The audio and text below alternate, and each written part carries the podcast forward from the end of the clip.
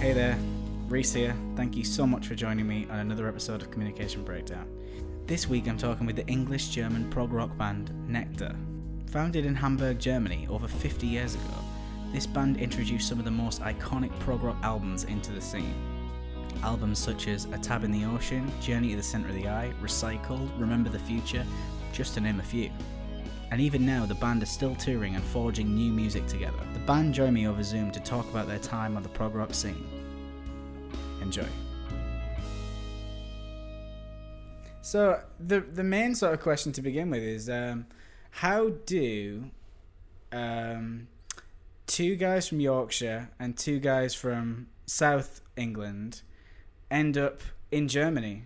Well, me and Ron were playing Uh, with bands at that time uh, on the, uh, well, first in, in the E M clubs for uh, uh, American soldiers who were over there. And we ended up in Hamburg as our nest, if you like, at the Hotel Pacific in Hamburg. And we bunked down in the annex and we decided that we were going to play out. Uh, Colin, our guitarist, had had enough. He wanted to go back to Europe. So Ron had been playing in the Star Club with Roy. So I sent him a telegram asking if he wanted to come and join us, and he did. A lot, a lot of stuff in between, though. I mean, we... Uh, a lot of stuff in between, I mean. We went to Istanbul and went into a hotel and and saying what we're going to do now. And um, so we don't know. Well, the uh, hotel manager kind of came running in the room, stood on top of the tea table in the middle of the room and started unscrewing the light bulbs. And we said, what? What's happening here? And he made like signs going, like that, boom, boom, boom. And what it was was uh, uh, Greece and Turkey were on the verge of war. But like Mo said, you know, we, you know, we did. We went, uh, we ended up in, in Germany, in Hamburg, but like there was a quite a few things happening in between, you know. We actually had uh, quite a good uh, couple of singles in, in Greece that went into the hit parade, you know. And what name were you under at this point? The Prophets. Yeah. The Prophets. With a P H, not with an F. So we played a football stadium with like eighty thousand people, and that was in nineteen sixty odd, and that was incredible doing that, you know. Yeah, that was that was Nico, uh, Vangelis' brother, put that on. Yeah, and that's where we got to know Vangelis too. With Van- it was a very uh, long story with Vangelis too. Yeah, it was a lot of fun back there. We we played uh, we played a lot of theaters and a, and a lot of big, big, big places in uh, in Greece. It was like being the Beatles. I mean, it was it was scary. They surrounded the car, and the whole car's yeah, rocking. They were rocking the car. They thought yeah. we, were, we were the Beatles. We we played the Star Club. We played the Top Ten Club. And then uh, when Roy came, we started going doing single gigs. That's when that, that's when um, we started breaking out and doing concerts instead of clubs. Yeah. And, and and actually doing that gig exposed us to the concert scene because we'd never yeah. done it. Oh yeah, yeah. And it was really good. I mean, you know, you say that whatever you did in your life makes you what you are today, and that's what made Nektar today, because of all that experience, all that just little things that didn't mean a lot at the time, but when you put them together in a cake and you bake the cake, it's, it's there it is, that's the cake. So what kind of music were you all listening to at the time? Was it sort of Soft Machine and that sort of early sort of... We were, we were actually, when we were playing the clubs, we were doing not really the top ten, but we were doing a lot of Beatles and a lot of American soul songs and stuff like that. So it was far from far from the Nektar that we wouldn't recognize today.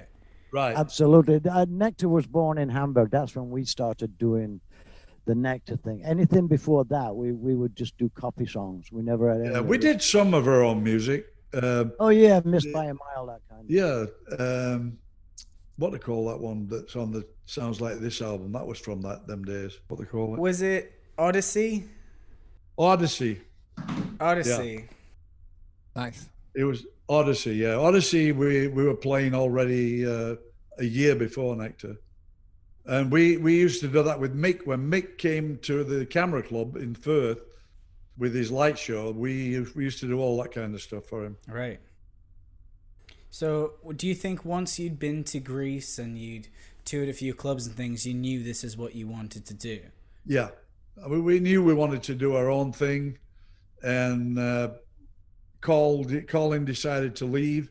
So we asked Roy to join us, and from then on it was, we just knit really well. It, it was a good fit, and uh, and we uh, we never looked back after that. There was an I was reading an interview with Roy from twenty twelve where he said that uh, you guys were practicing in a club that was closed during the daytime, and uh, he he came in, and then the next day you started making music together, and he just knew that you guys had something together creatively. Oh, Do you yeah. think you felt the same thing? Yeah, the, the first gig we did was at a place uh, just outside Hamburg, and we'd never played together. And we went on stage and jammed for about an hour and a half. We just did, do you know this one bomb? Do you know that one bomb? We would just play them, you know? And uh, when we uh, when we got off stage, we, we decided before we went on stage that if we uh, if it went down well, we were going to call ourselves Nektar. And if we weren't, if it didn't go down well, we were going to call ourselves Pollen. Well, it went down really well, and we came off stage, and we decided to do Nektar with a K rather than with a C because it looked better. It just right. looked better. It was a, a hard a K for rock, you know. So then how long was it between just touring clubs together and then actually getting signed? We were, we were, we got signed in... Uh, I think nineteen seventy to uh, Bestsellers Records, and that's when we did Journey, and that was already a year into us uh, playing concerts around the country. Uh, we we played all over, in every corner of Germany we played at that time, and then wherever we played it was sold out, and there were people yeah, yeah. but outside round the block. Yeah, we, we I remember I remember playing a gig in. in Duisburg. We played a, a gig there, and they wanted us to play for the gate, for how much money, you know, you, uh, they took in at the gate. So we did, and there wasn't that many people, but we, uh, next time we went, back, went down there, he absolutely wanted to pay us because it was packed. You know, as soon as somebody saw it, saw us, they wanted to hear more of it. So right. that was very positive, you know. So at this point, was it, were you doing songs from Journey that you hadn't recorded yet? Um, yeah, we were doing we were doing parts of Journey. We put Journey together. We were doing the end, pretty much all of Journey before we had a before we had a uh, uh, a record deal. Right. And, and then we went in and did Journey at Dierks Studio in uh, Stammeln, just outside Cologne, in Germany, and uh, back then they had no D B X, they had no Dolby, they had no sound suppression at all, so we had to play the whole thing at one time. So we played the entire forty minutes at one shot, right? Um, and then we went in, we only had eight track tape, so we went in and overdubbed uh, everything, you know. Right. And obviously, so Journey's quite a for a, for a debut album, it's quite complex, and quite, you know, even the the sort of concept about, you know, Uh, the astronaut who's on a voyage to Saturn, and the, there's a galaxy with aliens, and it's very sort of ambitious for a first album. How do you, how did you all sort of come up with, right, this is what we're going to sort of grab everyone with? Oh, I guess we were all out there, you know. you know were? Yeah, yeah, were. Well, maybe we still are. We just, we've always thought out of the box. Everything we've, everything we've done has been not in the box at all. And uh, the Journey developed over a period. Started off actually with Astronaut's Nightmare. That was the first thing we did, right. was Astronaut's Nightmare. And then it just developed, you know, from one jam to another jam. We saw Stockhausen in Germany, and that's where the sounds come from. Uh, as I said, we, we were out there. There's no doubt about that. And so the, you released um, Journey in Germany at the beginning. Was, was was that sort of your plan, just to market to the German audiences that you already had? Or were, were you planning to go international? the only market we had was Germany. I mean, we we were playing out of Germany. The, the thing is about Germany, the, the rest of the uh, country, the rest of the uh, Europe, I, I don't know about over here, but it was all pop music. And Germany wasn't interested in pop music. They were interested in anything that was new, anything they'd never heard before, they wanted to hear. So it was a, a real nesting ground for us, because we could play anything and they would love it. Right. Um, very special place, Germany, for music. Right. So do you think that because you had that sort of creative freedom to do whatever you wanted, you would go and do much more outlandish things and much more psychedelic things or strange things than you would have done if you were, you know, touring in, in Yorkshire, I guess? Yeah, I, I don't think uh, Journey would have gone down well in Yorkshire at that time. We were headlining uh, festivals and stuff like that, you know. And uh, uh, Peter Hauke saw us in Frankfurt and he said, I'd, are you interested in, in a record deal? I said, absolutely, we're interested in a record deal. So we made the deal and we went up to uh, Dierks, Dierks Studio, where we slept on the floor, and we slept in the studio. And uh, we go into the house to eat, but we slept in the studio, right, Ron? Yeah. And uh, and we did Journey, and that was uh, that was pretty special. And then when we came to do the next uh, song, next piece, I, I think was Tab, right? Dieter just built a bigger studio, and we all played in these like cubicles, which was very different for us. And uh, uh, we decided that we wanted to, we got so much music by that point that we wanted to get it on an, an album so that we could move on to do, as it happens, it was uh, Remember the Future. But um, so we we uh, went in the studio. We we uh, we had, I think we had a competition to to get people to come to the studio, and we did two nights. Uh, we set up in the studio, we set up like it was a concert with our, with our speakers, uh, vocal speakers, everything. And we did two nights of music. We played for a couple of hours each night. And uh, they recorded it. And then we mixed it, and they picked one night to do Sounds Like This. That's basically why all that music got put on there. We just wanted to put it out, wanted to get it out the way so we could write more music, because we're getting backlogged, you know. Right. Um, and it went went down really well. I'll tell you a story about the cover as well that's interesting. Uh, I don't know if you know the cover that's just come out, the anthology. That cover was actually supposed to be Sounds Like This. Right. We're on stage. That's actually a shot from on, from us on stage that it developed into that picture. Right, okay. And it was supposed to be Sounds Like This, that that cover. And uh, Peter Hauke and Branko Cvanovic, who was the head of, uh, of Belafon, decided that they wanted to continue with Helmut Venske uh, as our artist. And we we liked Helmut. I mean, Helmut is a great guy. Still so great. He did the cover for Journey and for Tab, right? Yeah, he did Tab. He did Remember the Future. He did Sounds Like This. He did right. uh, Recycled. And okay. He's just done the new album, uh, The Other Side. Anyway, they called him up and they said, uh, we want you to do the, the, do the new album. Um, and he said, okay, I can do that. They said, the only problem is we need it by tomorrow. So he stayed up all night, and what you see on that cover, on Sounds Like This, he painted that overnight. Wow. Which is, I mean, it's amazing that he painted it at all. Yeah. But to paint it overnight like that, with that, with all that stuff, man, I don't know what, what he was on, but I wish we could have had some of it at the time.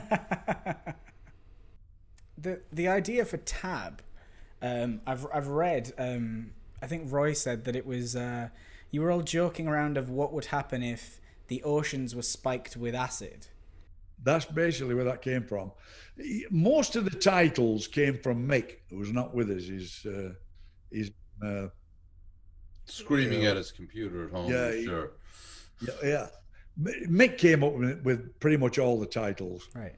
and we we were playing around with it. We were saying it's like you drop you drop acid in the ocean, and uh, Mick came up with A Tab in the Ocean, and it it was great. It was, it fit perfectly to what we were doing.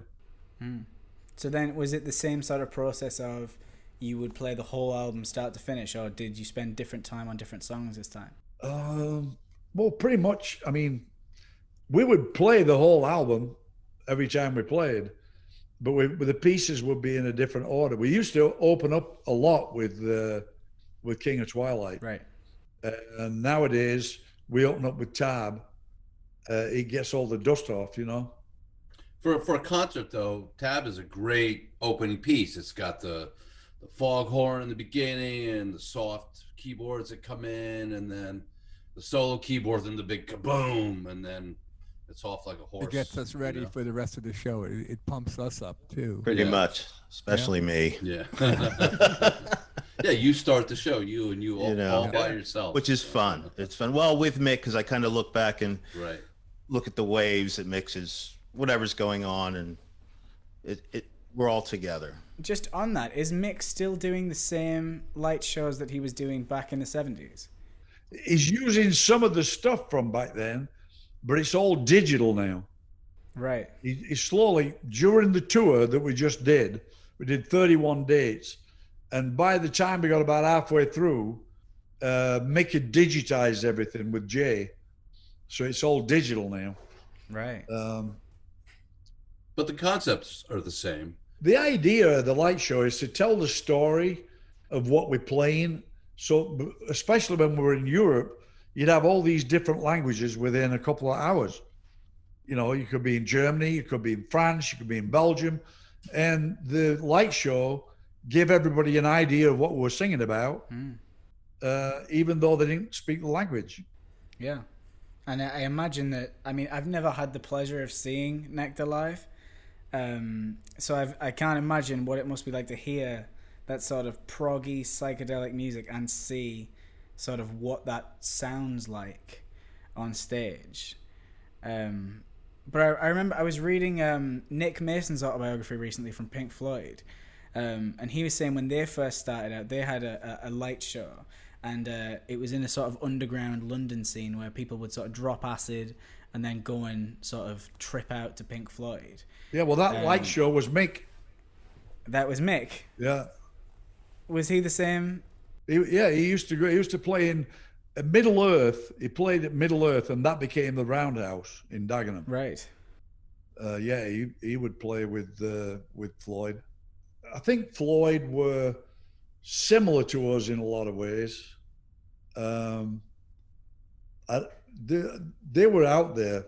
They were definitely out there. Syd Barrett was more than out there. A little bit.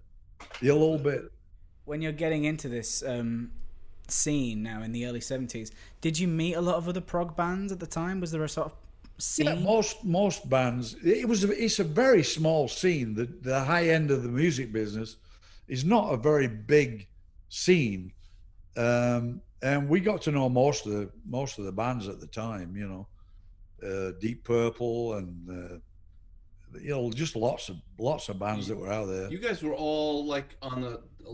Like I've seen a bunch of the ads and promotional pieces that from back in the day. You guys did gigs with just about everybody, right? With well, Zappa pretty obviously, much. But Yes and Genesis and yeah, pretty um, much. I mean, I'm trying to think of who else. Uriah Heep and Wishbone Ash. Yep. Yeah. Um, yeah, we played with a lot of them. Yeah, yeah, it looked like that there were festivals or you know that you got you'd played with just about everybody at one point. It seemed Pink Floyd. Yeah. I saw a couple of them, right?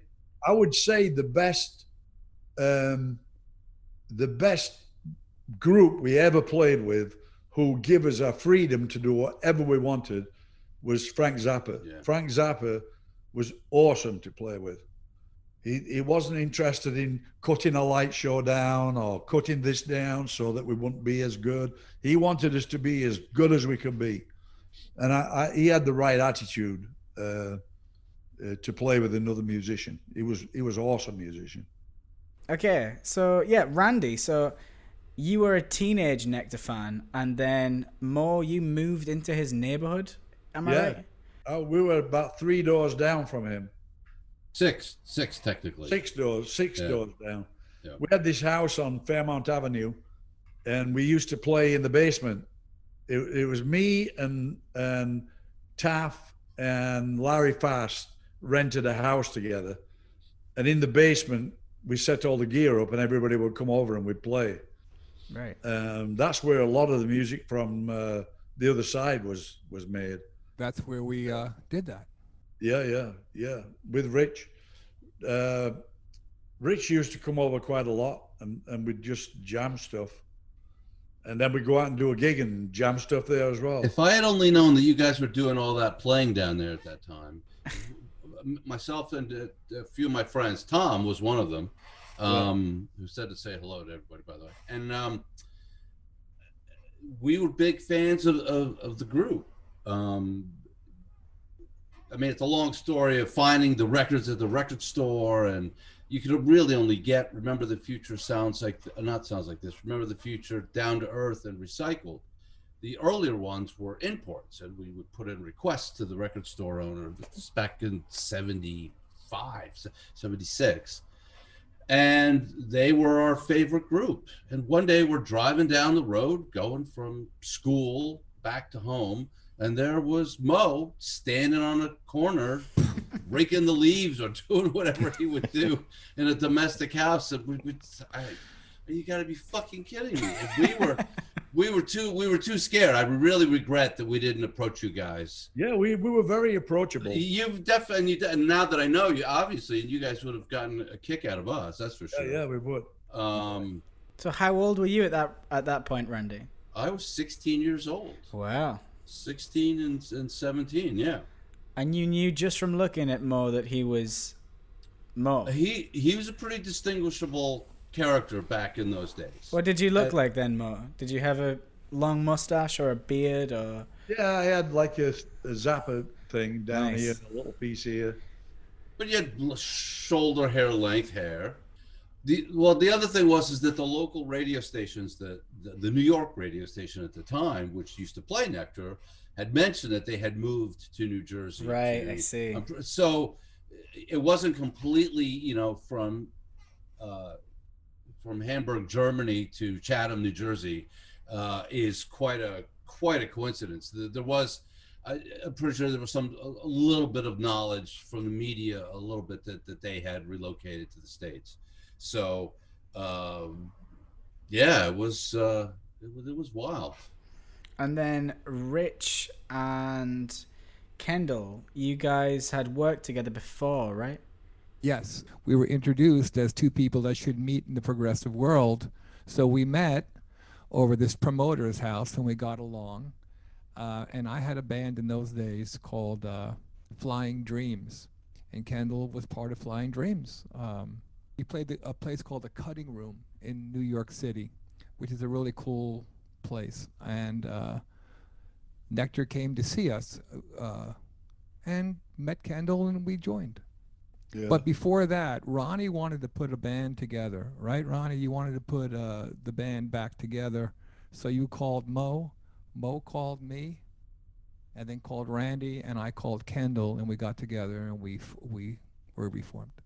Yeah, we, we when we when we uh, I called Rich, and me and Rich and Ron got together at uh, John's studio, and I could tell pretty much instantly that it was going to work with the three of us. It was like moving back to nineteen seventy-eight. It was great, and uh, we we knew we what we wanted to do. We knew that Mick was going to come back. I we knew Randy was going to come in, so Randy came down and played, and then there was the four of us playing. And it felt really good. And we didn't have a keyboard player. And uh, uh, I said to uh, uh, Rich, hey, Rich, what's your keyboard player like? And he said, he's really good. So I said, why don't you give him a call and see if he'll come and, you know, play with us? You were going to tell the, that story. I sure am. I was waiting for this moment.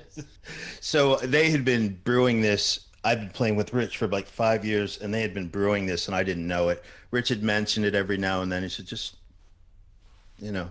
Uh, and Ron came to the Prague House, actually. Rich and I were doing a duo. That's right. Um, right? And that's yes. the first time I, I met Ron.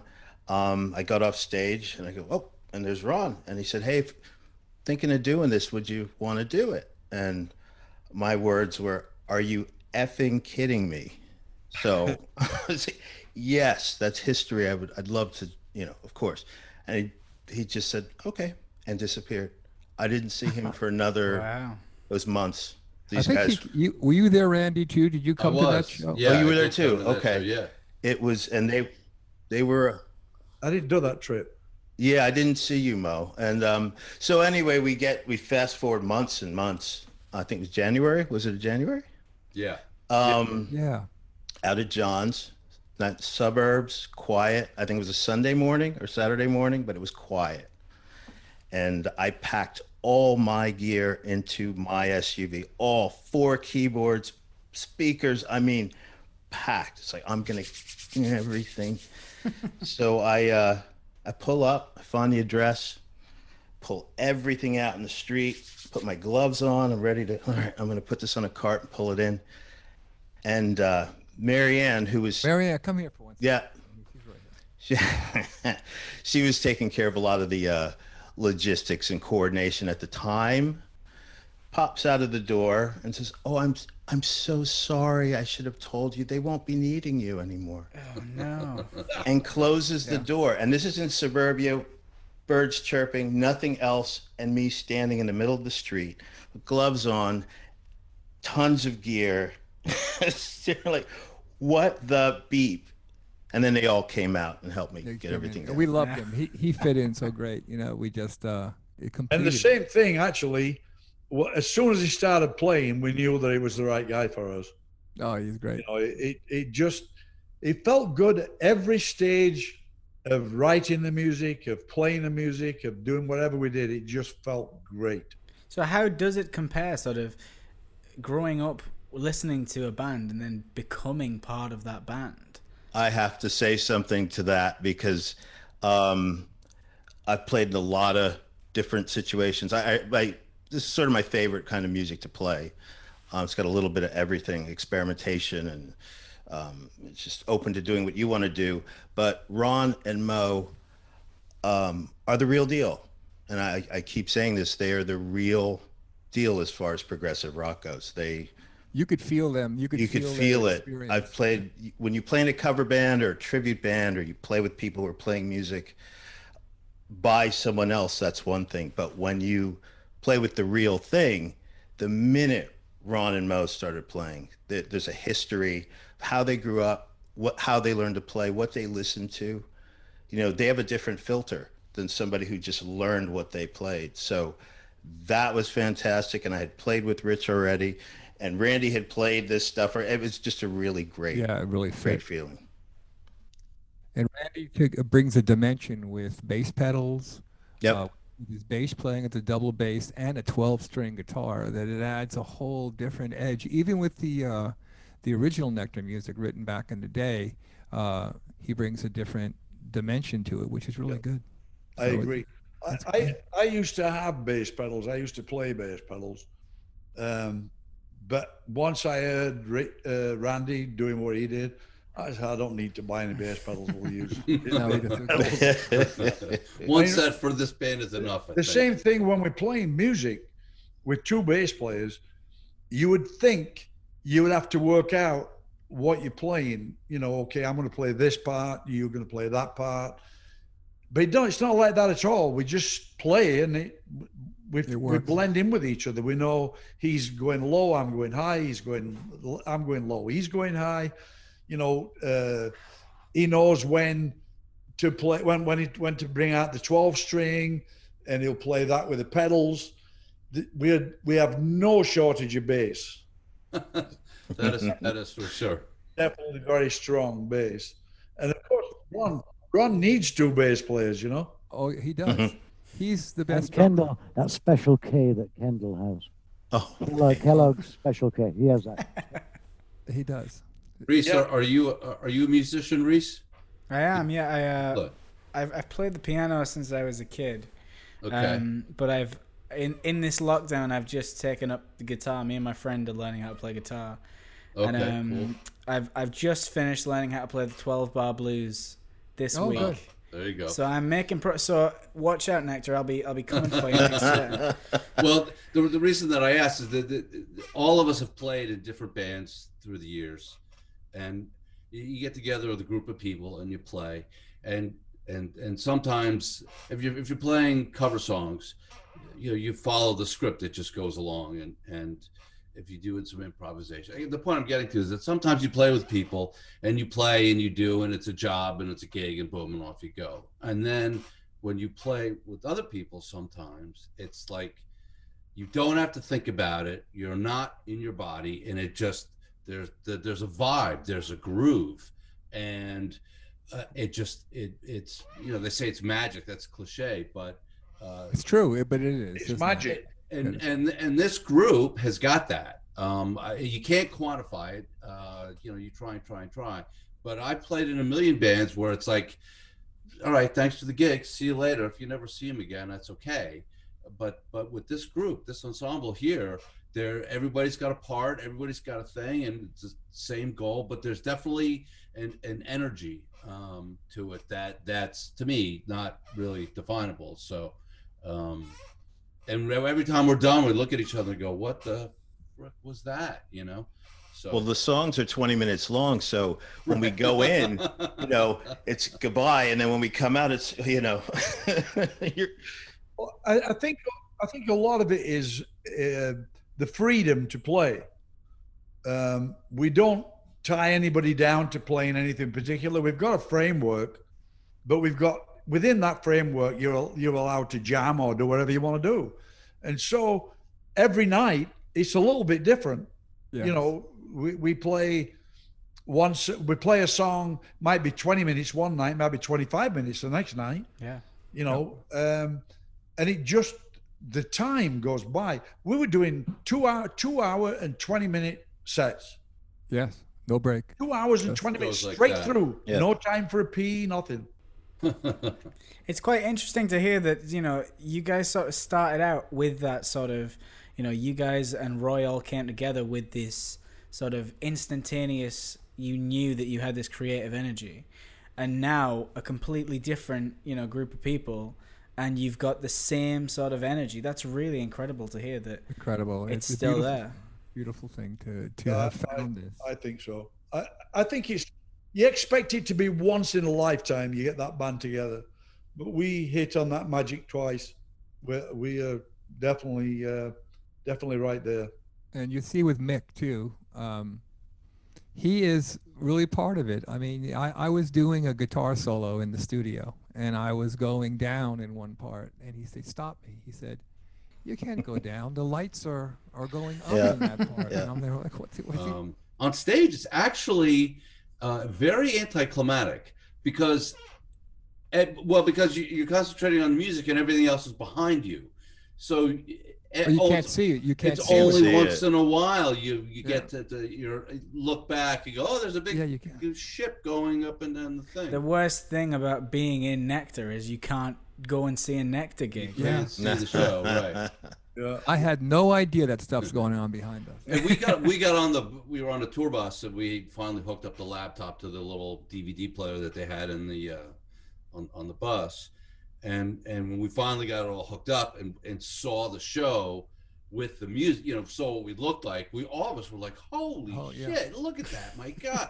And he's he's not just throwing up a bunch of psychedelic lights. He's got he's got little foot pedals, so the films that go along. If we extend a piece, he brings it back, so it all lines up. Oh no, um, he's serious. He's, a serious he's dead fucking serious about the light show. It's amazing. I face I face center stage, so I can see a lot of the. You, you know, get to see it. Yeah. I get to see what's going on. Sometimes it's just too big or, or blurry because it's so close. But there's times I'll look back and go. Whoa! What was you know? What was in Mick's was brain? You know, yeah, but it's amazing, yeah. amazing. I'll definitely have to see it once uh, once we're out of this lockdown. Yeah. Because I noticed you guys. Did you guys pause your tour? Were you guys in the middle of a tour? We just finished. You just Wait. finished. Just finished a leg. Came back March. and had to sit still. Yeah. Yeah. We we, we did. we did thirty-one dates, and we were supposed to come back, take a month off, and then we were going to do another eight or ten gigs on the East Coast. And then in June, which is now, we're supposed to be on the West Coast doing another thirty odd gigs. Um, and that all got cancelled because of this COVID thing. Um, uh, Derek, I, I saw a comment on the website where someone was asking about a European tour possibility.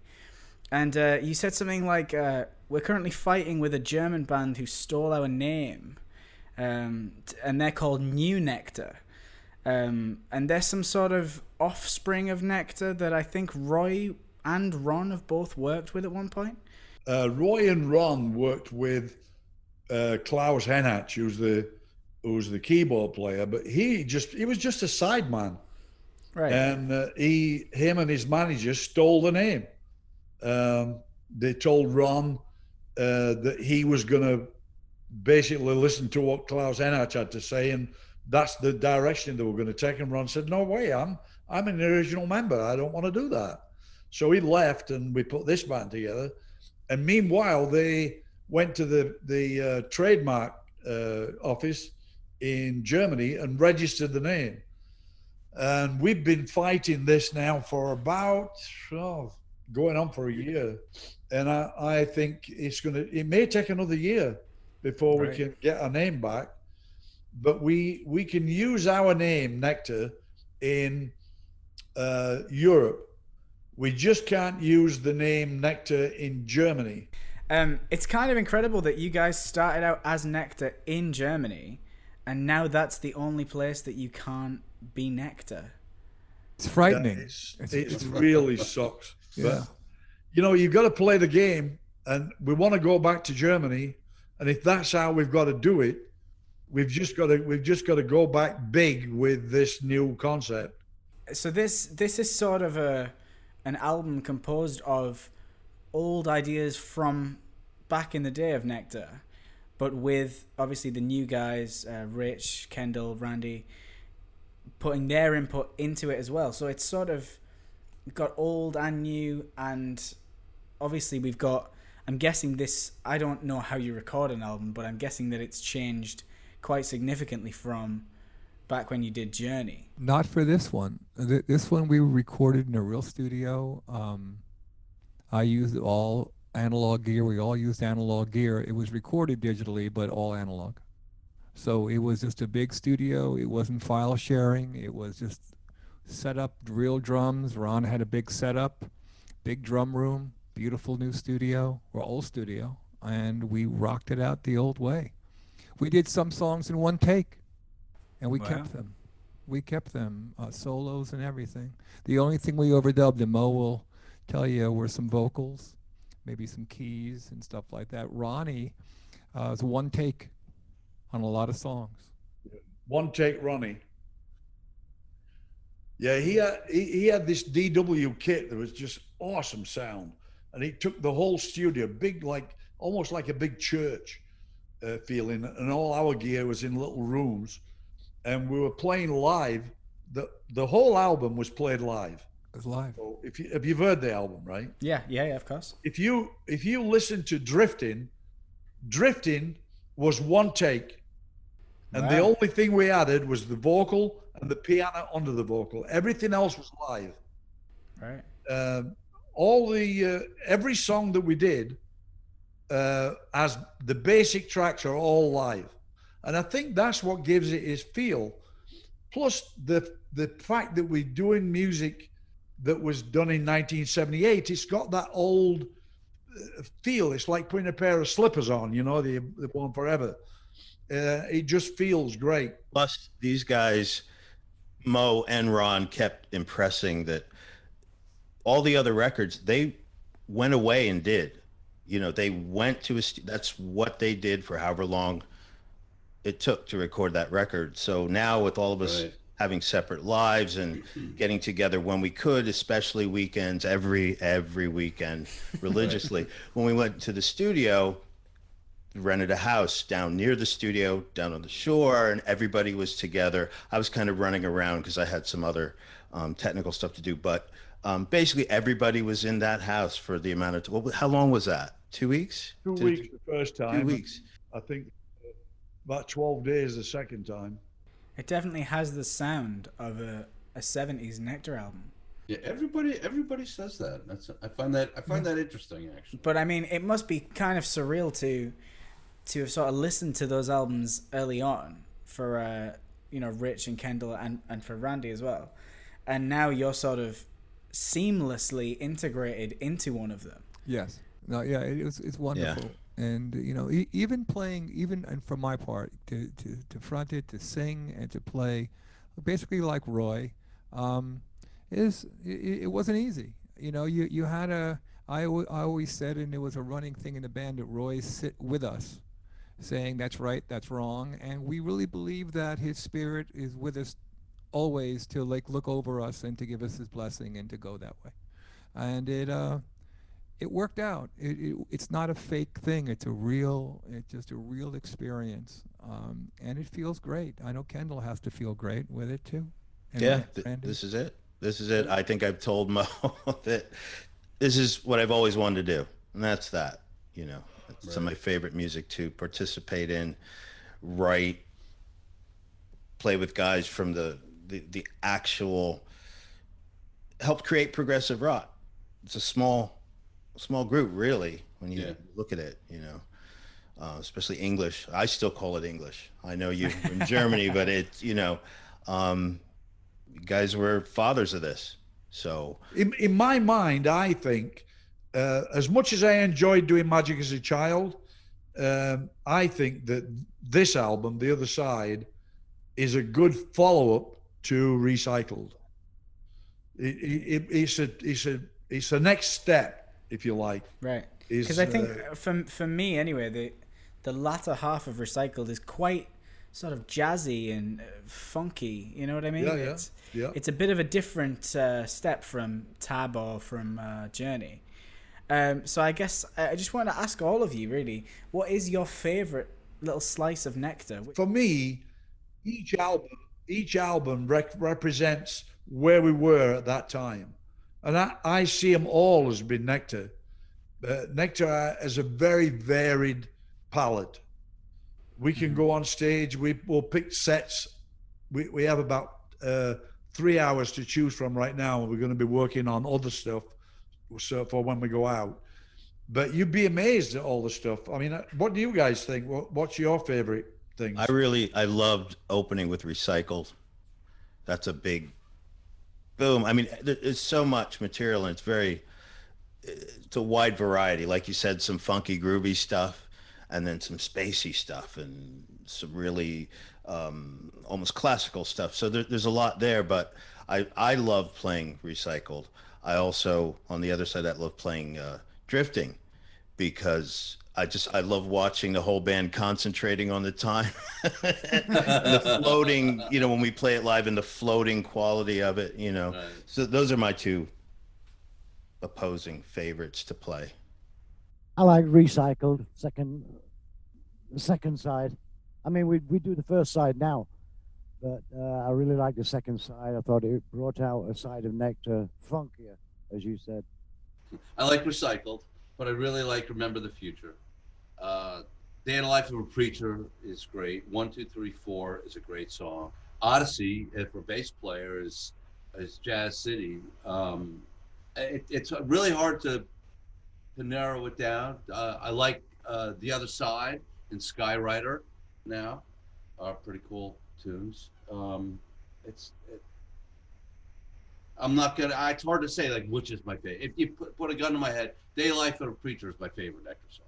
Well, I, I, as you just said, Randy, it's, there's so much to play that you like. Right. You know, you can't put it into one song. You've got to, you've got to spread it around. Yeah. It's, it's, I, I, I love Marvelous Moses from. Uh, yeah, that too. Yeah. Great nice. song, but uh, we haven't got around to doing it yet. But we will. Yeah, we will. We, we will. Mm-hmm. I, you know, uh, as for me, of course, I like a new record because you know it was. But forty years and put it together. That we waited, we wrote it back in those days, and then we, with a new band, we put it together here. That's why I love that. But I love playing all the epics. I love Remember the Future, Recycled, Tab, and I have great fun playing and singing uh, Good Day.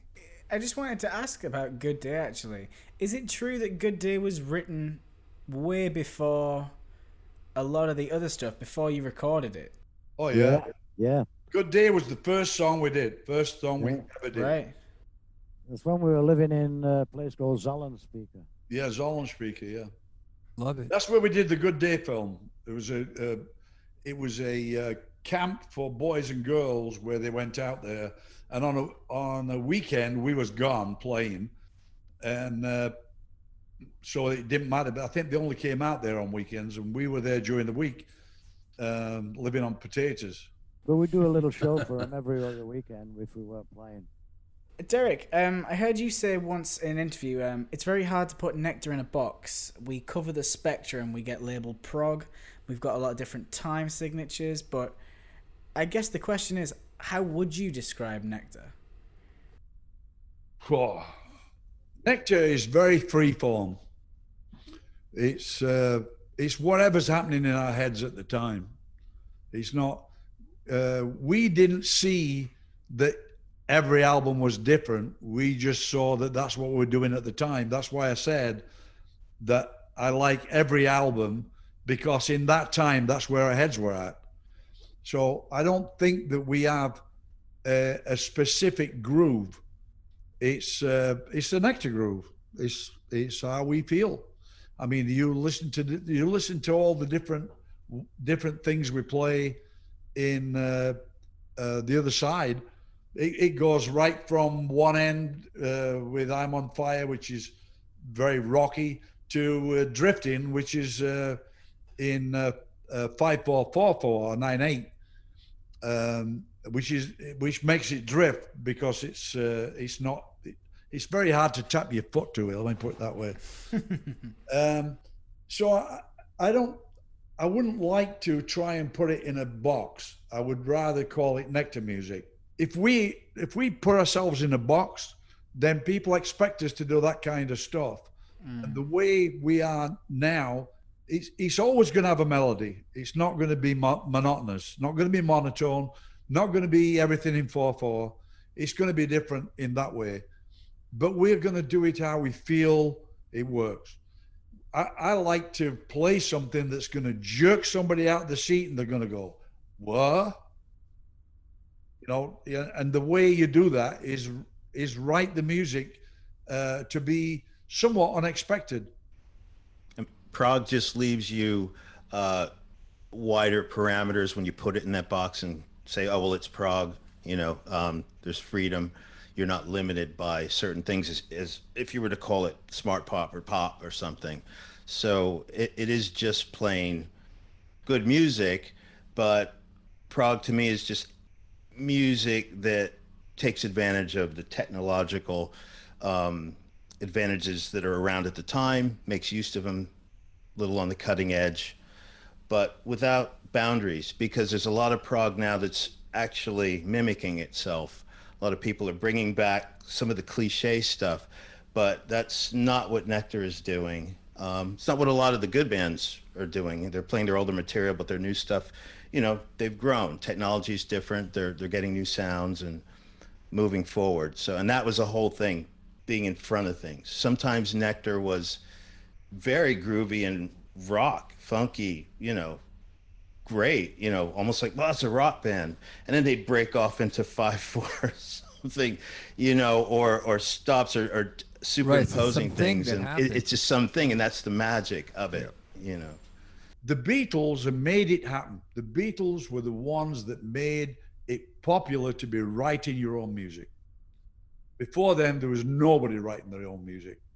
And, and, and bringing back to today, now Nick Mason's out with his Saucer, Saucer Full of Secrets uh, band, who who are playing some of the very early Floyd, which I find which I find really interesting. It's really inspiring stuff. Mm-hmm. Very inspiring. Mm-hmm. I mean, the, the guy, when we played uh, the Town Hall in New York, we played in two thousand three, I think it was, and uh, Nick Mason came to see the show.